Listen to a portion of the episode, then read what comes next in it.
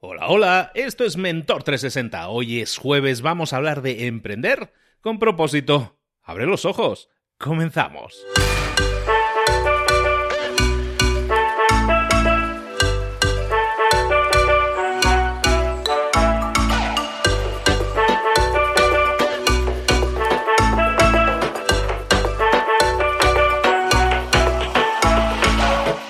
Buenas a todos, bienvenidos un día más a Mentor 360 donde de lunes a viernes te traemos a los mejores mentores del planeta en español en todas esas áreas de conocimiento en las que tienes que desarrollarte para conseguir más y mejores resultados en lo personal y en lo profesional ya sea que hablemos de marketing, ya sea que hablemos de ventas, de emprender con propósito, que es lo que vamos a ver hoy, o de hablar en público, de networking, o de redes eh, sociales, o de marca personal.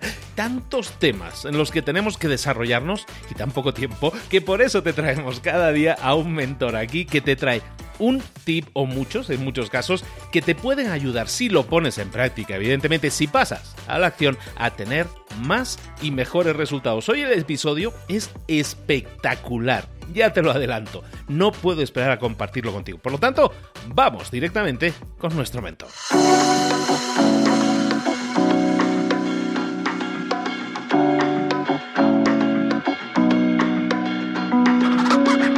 Llegó el momento de hablar con nuestro con nuestro mentor del día. Hoy estamos hablando de emprendimiento, hoy estamos hablando de emprender con propósito y si lo hacemos hablando siempre de estos temas, tenemos que irnos directamente, ir al avión, irnos a España para hablar con nuestro Sergio Fernández. Sergio, buenos días, ¿cómo estás, querido? Buenos días, Luis, ¿cómo te trata la vida? Me trata cada día mejor porque intento rodearme de los mejores. Tú, evidentemente, estás entre ellos y eso me llena, me llena y nos llena a todos el que nos compartas todo tu conocimiento, Sergio. Pues sí, hoy en concreto, además, Luis, muchísimas gracias. Vamos a hablar de hábitos para emprender con éxito. Fíjate qué temazo. Primero me construyo un hábito y luego el hábito me construye a mí. Así que si te parece, hoy hablaremos de cinco hábitos para emprender con propósito y lo que es más importante, para emprender con éxito. Como dicen en la misa, es justo y necesario. Vamos a ello. bueno, yo creo que lo primero, antes de hablar de hábitos, vamos a contextualizar el tema. Necesitamos entender que nuestro cerebro es un auténtico junkie del piloto automático. A nuestro cerebro no le gusta tomar decisiones. A nuestro cerebro lo que le fascina es vivir una vida placentera y fácil. De manera que si tú construyes un hábito, te ahorras tener que tomar decisiones.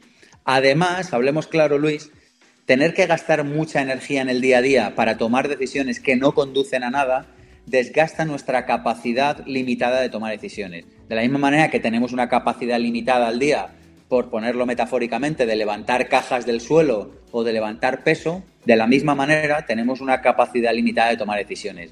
Si yo malgasto esta capacidad de tomar decisiones de mi día a día, tomando decisiones que no me conducen a ninguna parte, si yo me levanto y pienso de qué, ropa me pondré hoy, o pienso qué desayunaré hoy, o pienso cuál va a ser mi prioridad de hoy, pero no tengo claro hacia dónde me dirijo realmente, lo que va a pasar es que voy a desgastar mi capacidad de toma de decisiones y cuando tenga que tomar las decisiones buenas, de verdad, no me va a quedar energía.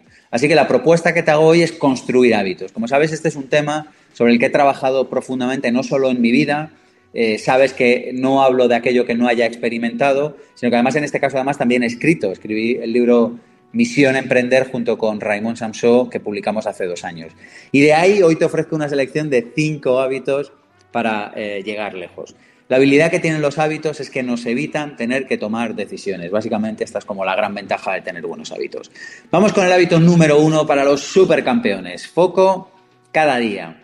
Bueno, yo creo que necesitamos entender que hay dos tareas. Aquellas que no recordarás en 48 horas y aquellas tareas que te permitirán pasar a la historia. Lamentablemente, la mayoría de nosotros tenemos que desempeñar muchas horas al día tareas que no recordaremos en 48 horas. Hay que cepillarse los dientes, hay que peinarse, hay que quizá coger transporte, hay que quizá ducharse, hay que quizá hacer la compra, cocinar, qué sé yo. Hay que hacer muchas cosas en el día a día simplemente para que la vida siga funcionando. Pero hay un pequeño número de tareas que si las hacemos bien nos permitirán catapultarnos a la historia. Nos Pero fíjate, no a la historia de que los demás nos den un premio, a nuestra historia personal. Nos permitirán construir nuestra vida. Para mí, una de las, eh, uno de los peligros de ser emprendedor es que estar ocupado es demasiado adictivo. Está bien visto y, además te suelen dar una palmadita en la, en la, espalda. Pero lo curioso es que estar ocupado en lo que no tienes que estar ocupado te conduce directamente hacia la pobreza o hacia la infelicidad, o quizá hacia los dos sitios. Para mí el gran hábito es plantearse cada día, y aquí viene el hábito, un objetivo estrella. Cada día una tarea, Luis, que digas, mira, yo hoy atenderé a Luis o no le atenderé, no lo sé, pero yo hoy esta tarea la tengo que dejar hecha. Yo hoy me cepillaré los dientes o no, ya veremos si me da tiempo. Entiéndeme, por supuesto que te atenderé y por supuesto que me cepillaré los dientes. Pero lo que trato de decir es que es una tarea que es, suceda lo que suceda, yo esto lo hago. Si yo esto lo multiplico por dos, fíjate, si yo cada día consigo hacer dos tareas importantes de verdad, significa que a final de año habré hecho 400 o 400 y pico tareas importantes. Mira, es que cualquier ser humano que haga 400 y pico cosas importantes al año tiene éxito a su pesar. O sea, tú dices, no, mira, Sergio, yo voy a seguir tu, tu idea y luego voy a intentar que me vaya mal en la vida. Digo, no, es que te aguantas, o sea, aunque intentes que te vaya mal, te va a ir bien.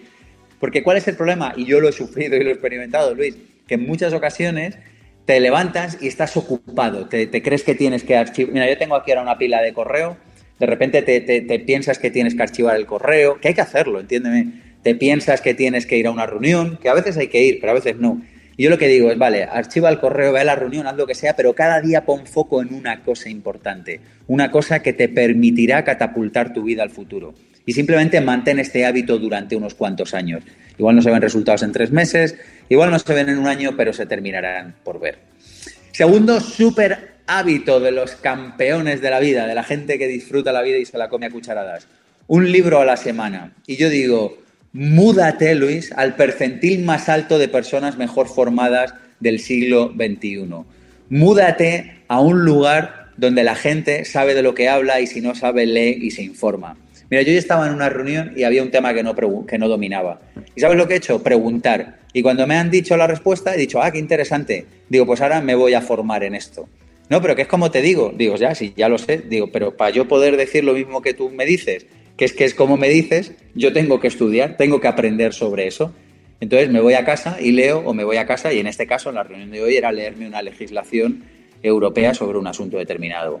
Pero sea como sea, leer un libro a la semana o formarte permanentemente, lo que te va a permitir es pasar a la categoría de las personas que dominan el conocimiento. Y en el siglo XXI, donde el conocimiento es el petróleo del siglo XXI, la diferencia entre estar informado y no estar informado Atención, por supuesto no hablo de leer periódicos. La diferencia entre estar formado e informado sobre tu profesión, tu vida, tu salud, tus relaciones y el resto de cosas importantes marca radicalmente la diferencia. A mí hay una cosa que me fascina y es esta idea de, que Marx, Carlos Marx, tenía razón. Fíjate que cuando estudiamos en el cole a Carlos Marx, este chavalín que en 1848 publicó un libro que cambió el rumbo de, Europa y quizá de la historia de la humanidad para siempre, como otros muchos libros o, ideologías lo han hecho, esta persona eh, predijo una utopía o predijo un futuro en el que los proletarios, etimológicamente proletarios, aquel que no tiene más que hijos como fuerza de trabajo, en el que los proletarios no tendrían en la situación comprometida en la que estaban en aquel entonces en el siglo XIX, sino que tendrían un futuro prometedor porque serían propietarios de los medios de producción social. Carlos Marx no acertó, y yo además me alegro, en su predicción, pero sí acertó en el espíritu, porque fíjate que hoy en día el principal medio de producción, Luis, es el cerebro. Y cada uno de nosotros, aunque a veces no lo parezca, tiene uno y tiene la potencialidad de utilizarlo cada día de su vida. Si tú lees un libro a la semana y tú te formas permanentemente, yo tengo varios hábitos para estar, para estar siempre educado. Uno de ellos es leer un libro a la semana. Otro de ellos es hacer mínimo, mínimo, mínimo un curso al año, pero normalmente me comprometo a hacer eh, en, promedio al menos dos. ¿Qué es lo que te permite esto? Pasar al, al percentil más alto de la humanidad. Y fíjate que esto antes era algo que estaba reservado a muy pocas personas. Y hoy en día es algo accesible a cualquiera. ¿Significa esto que cualquiera lo hará? No, significa que cualquiera que se comprometa con su desarrollo puede acceder a ello. Eh, yo recomiendo una cosa que es muy fácil de entender y es el diezmo educativo. Y digo, destina el 10% de tus ingresos. Atención, especialmente si ganas poco. Claro, si estás en una franja de 200.000 euros al mes o 200.000 dólares al mes, mira, sinceramente me da igual que dediques el 10, que el 8, que el 12 porque el 6% de 200.000 sigue siendo una cantidad importante. Pero si ganas 1.000 euros al mes, no te puedes permitir el lujo de no dedicar un 10% a tu educación o a tu formación. Sergio, es que no llego. Claro, no llegas porque no tienes el hábito de dedicar recursos a estudiar. Por eso tus ingresos siguen siendo bajos.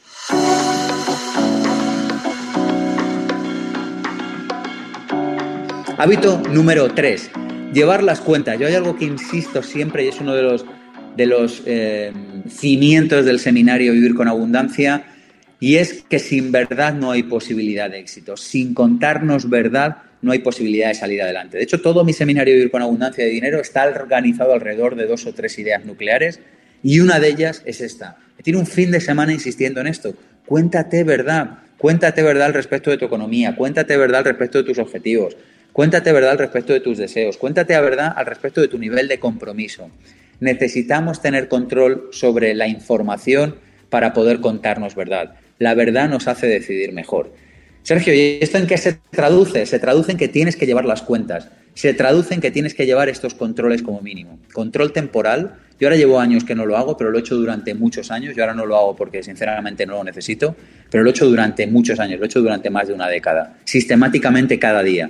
¿Y en qué consiste esto? En llevar control de a qué dedicas tu tiempo en el día a día, hasta que tengas los buenos hábitos que te permitan no tener que contarte verdad, que te permitan ver cómo estás usando de bien o de mal tu tiempo. Así que primero, control temporal. Segundo hábito de contarte verdad, control de ingresos y gastos.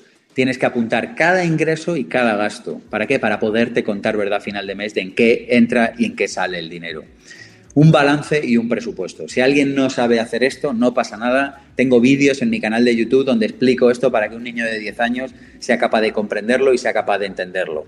Pero necesitas contarte verdad, necesitas llevar las cuentas de tu negocio y necesitas llevar la contabilidad temporal.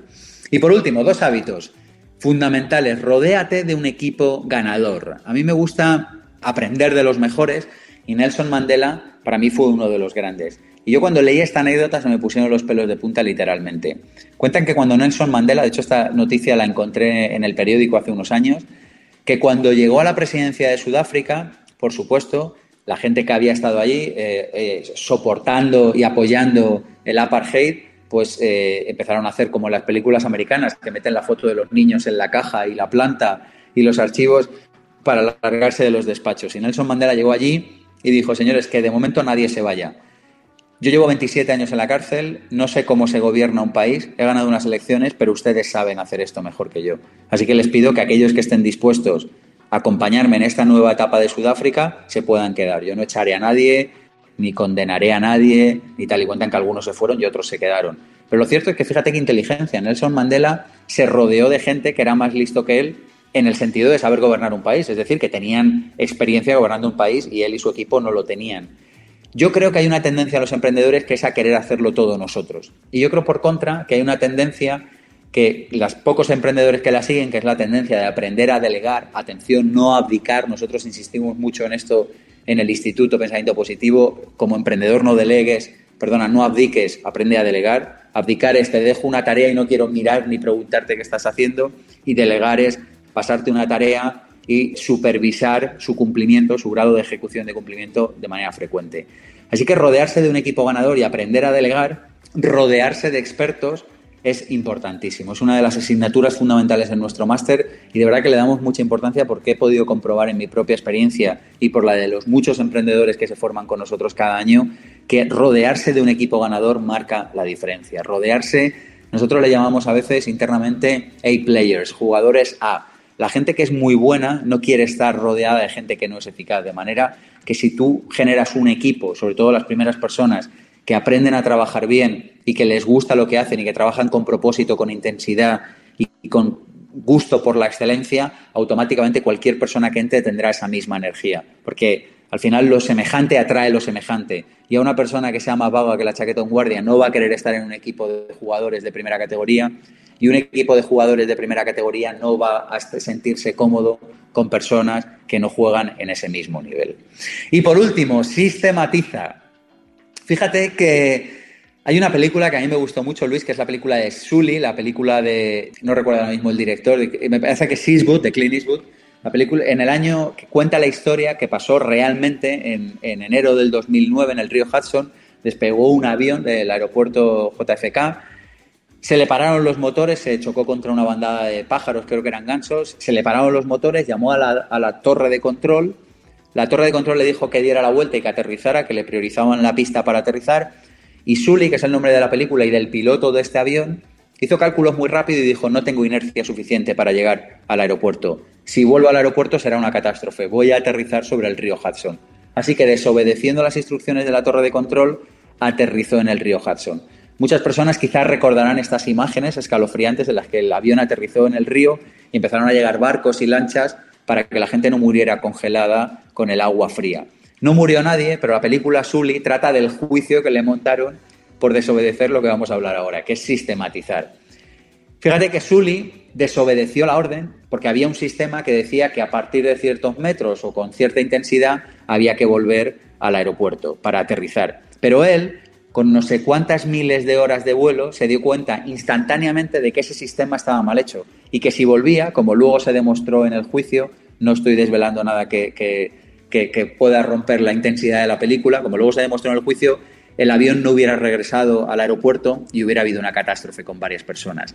Así que fíjate, con esta película de fondo vamos a analizar qué es esto. Sistematizar lo que permite es que cuando ocurre una catástrofe no haya catástrofes en las empresas. Sistematizar lo que te permite es que tú como autónomo, pequeño emprendedor, a medida que crezcas, puedas ofrecer un resultado predecible.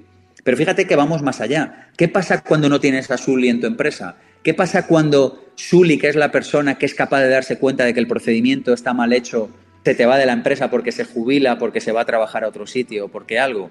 Lo que te está pasando es que pierdes conocimiento, que es el cimiento de las organizaciones de hoy en día. Así que la propuesta que hago es una propuesta muy sencilla y es sistematiza, no como en Sully, que tenían el, el sistema de aterrizar aviones mal hecho y no lo habían revisado, sino sistemas buenos. Coges a Sully y le dices, oye, hazme un procedimiento para que cuando el avión se quede sin combustible o sin motor, sepamos dónde hay que aterrizarlo o cómo se puede aterrizar esto sin que muera nadie. Fíjate que en emprendedores jóvenes el conocimiento, sobre todo en empresas pequeñas, el conocimiento está en pocas manos. Y aquí te dejo con una cifra escalofriante. Si en una empresa de cinco personas mañana falta una, es como si mañana en Inditex, en Zara, faltasen 30.000 personas. ¿Tú te imaginas que mañana no fueran 30.000 personas a trabajar a Inditex? Bueno, pues en una organización de cinco, donde uno se levanta y dice, uy, que tengo mocos, hoy no voy a trabajar, como si en Inditex faltaran 30.000. Si tú tienes una empresa sistematizada con procedimientos que expliquen claramente qué tiene que hacer cada persona, eso te permite minimizar el impacto de cuando se te va Sully o cuando una persona se levanta con mocos y no va a trabajar. De la misma manera que el cuerpo necesita oxígeno, las empresas necesitan conocimiento. Y todos los emprendedores vamos a pasar por uno de estos dos desenlaces, tuyo y cualquiera. Cualquier negocio que pongamos le pasará una de estas dos cosas. O irá fatal y se estrellará, o irá bien y necesitará crecer. Y cuando necesite crecer, vamos a necesitar procedimientos. ¿Para qué? Para poder garantizar que entregamos un resultado predecible. Así que, amigo Luis y compañía, estos son los cinco hábitos de los muchos que podríamos compartir que creo que pueden ser importantes en el día de hoy para nuestros amigos emprendedores.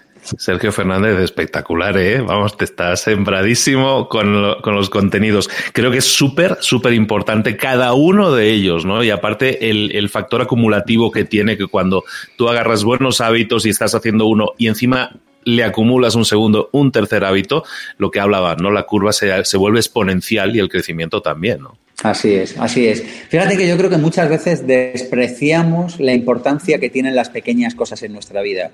Yo que como sabes en el instituto formamos a miles de personas cada año, eh, muchas veces vienen como buscando como, como el truco, como el secreto, como, como dame el truco para que una empresa vaya bien. Y es como, mira, si el truco, eh, hay muchos trucos, entiéndeme, pero el truco es coger unas cuantas ideas y repetirlas hasta el aburrimiento. Ya está. Si te ha inspirado la de leer, cógela, pero manténla los próximos 10 años. ¿Que te ha gustado la de sistematizar? Cógela, pero entonces sistematiza toda tu empresa.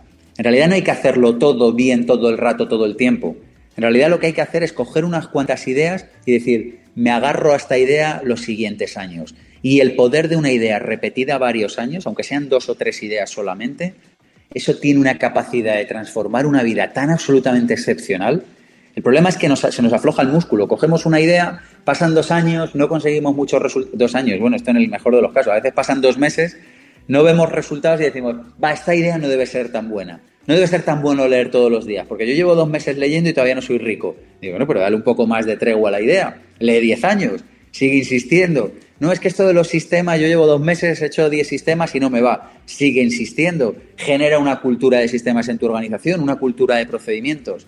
Y así con cualquiera de estos hábitos. Es importante coger un par de hábitos o tres, incorporarlos en nuestra vida y eso sí, una vez incorporados, no soltarnos.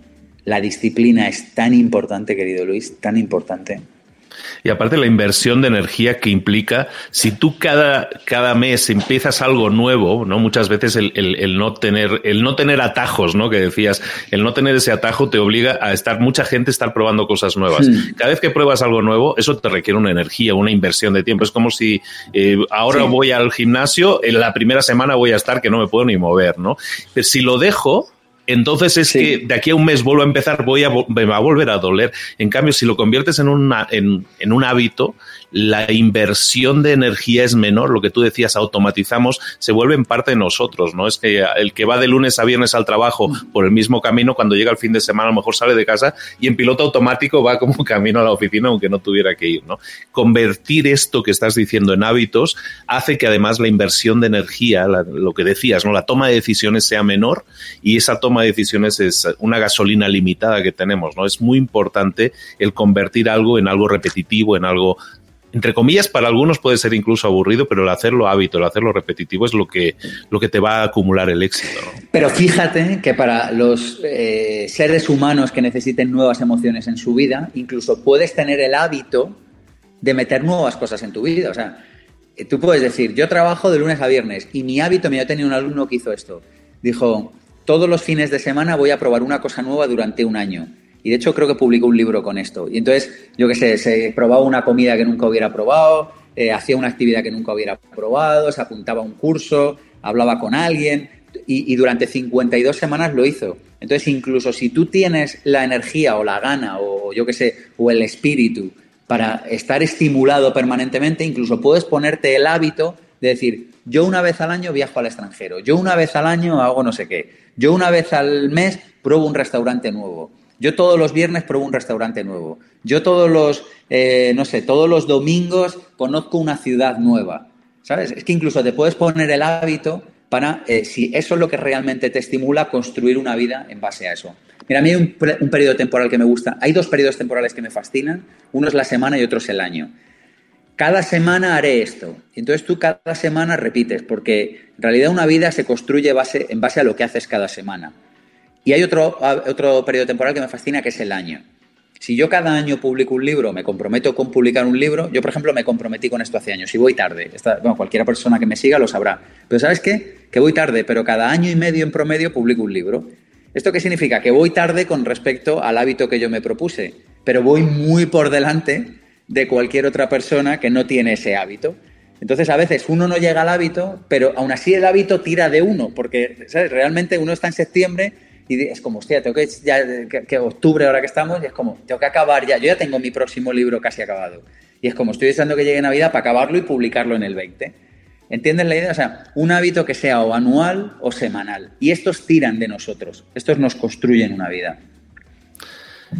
A mucha gente le puede estar explotando la cabeza en estos momentos y es algo tan simple. Estamos diciendo cosas que en teoría son de lógica ¿no? y, y, tienen todo el sentido del mundo. Vamos a aplicarlas. Estamos sembrando todos los días pequeñas semillas. Las semillas que has recibido hoy ocúpate de regarlas, ocupa de plantarlas, ocupa de integrarlas en tu vida y ahí es donde vas a obtener los cambios. Hablamos siempre de crecimiento personal y profesional. Aquí tienes las claves, tómalas, siémbralas, riégalas, hazlas crecer y vas a tener súper resultados.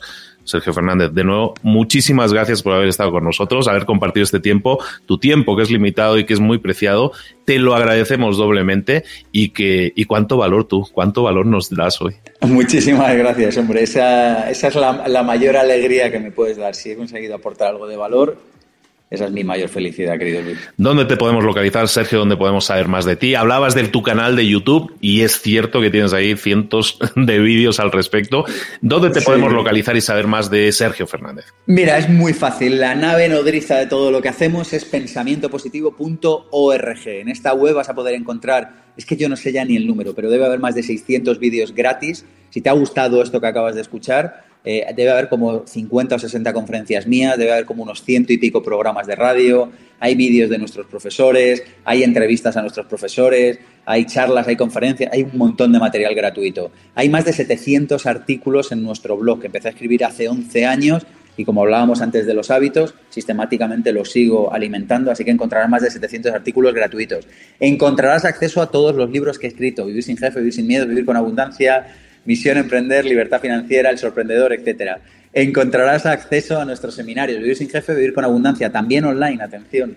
Y encontrarás acceso a nuestros dos máster, máster de emprendedores.com y máster de desarrollo personal.com. Así que hasta que se invente una universidad del desarrollo personal, lo más parecido que existe hoy en día es pensamientopositivo.org. Tenéis trabajo todo el fin de semana para poneros al día, pero información que no se diga que no estamos ofreciendo información. Sergio, de nuevo, muchísimas gracias. Un abrazo grande. Gracias a ti. Hasta pronto. Chao.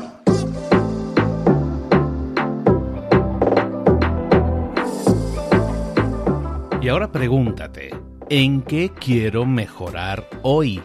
No intentes hacerlo todo de golpe, todo en un día. Piensa, ¿cuál es el primer paso que puedes dar ahora mismo? En este momento, quizás. A lo mejor te lleva dos minutos hacerlo. Si es así, ¿por qué no empezar a hacerlo ahora? ¿Por qué no empezar a hacerlo ya, en este momento? Ahora. Cierra los ojos. Respira hondo y repite, sé lo que tengo que hacer. Sé cuál es el siguiente paso. Voy a darlo en este momento piénsalo, siéntelo y hazlo.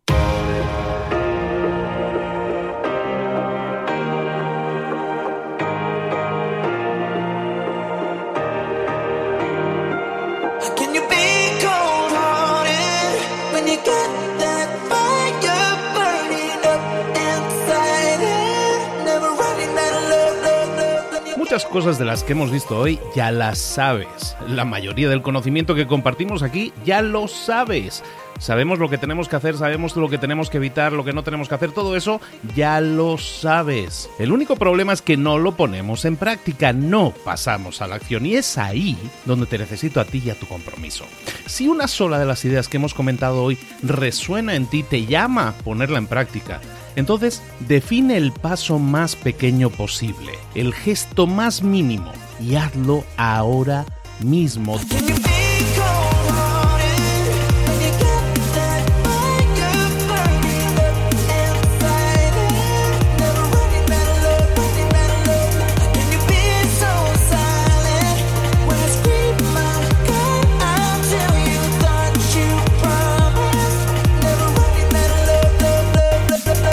Hablo de crecimiento personal, pero también de crecimiento profesional. Expandir tu red de contactos, mejorar tus relaciones con los demás, aprender alguna cosa nueva, poner en práctica una pequeña técnica que te ayude.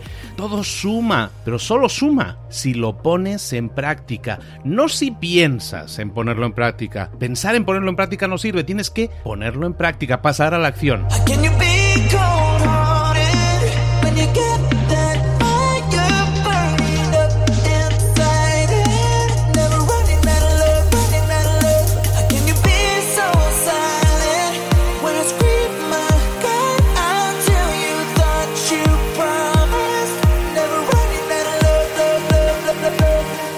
Acuérdate de este ingrediente secreto también. El ingrediente secreto es la actitud. Tu actitud. Tu actitud transmite. Si sales a la calle con ganas, la gente lo va a notar. Si sales a la calle sin ganas, la gente también lo va a notar. El mundo está ahí fuera, te está esperando, por lo tanto sal ahí fuera, sal a la calle y sal con ganas, sal con actitud. No esperes a mañana, ya sabes lo que tienes que hacer y ya sabes que lo puedes hacer hoy. No veas pasar la vida, vive la vida. Tienes las mismas 24 horas que tienen los demás, haz que valgan la pena. Entrega en estas próximas 24 horas tu mejor versión. Te esperamos aquí mañana para continuar creciendo. Te esperamos aquí mañana con más mentores, pero el día de hoy está completito delante de ti. Así que ponte en pie pisa fuerte, respira hondo, sal ahí fuera y conquista tu día.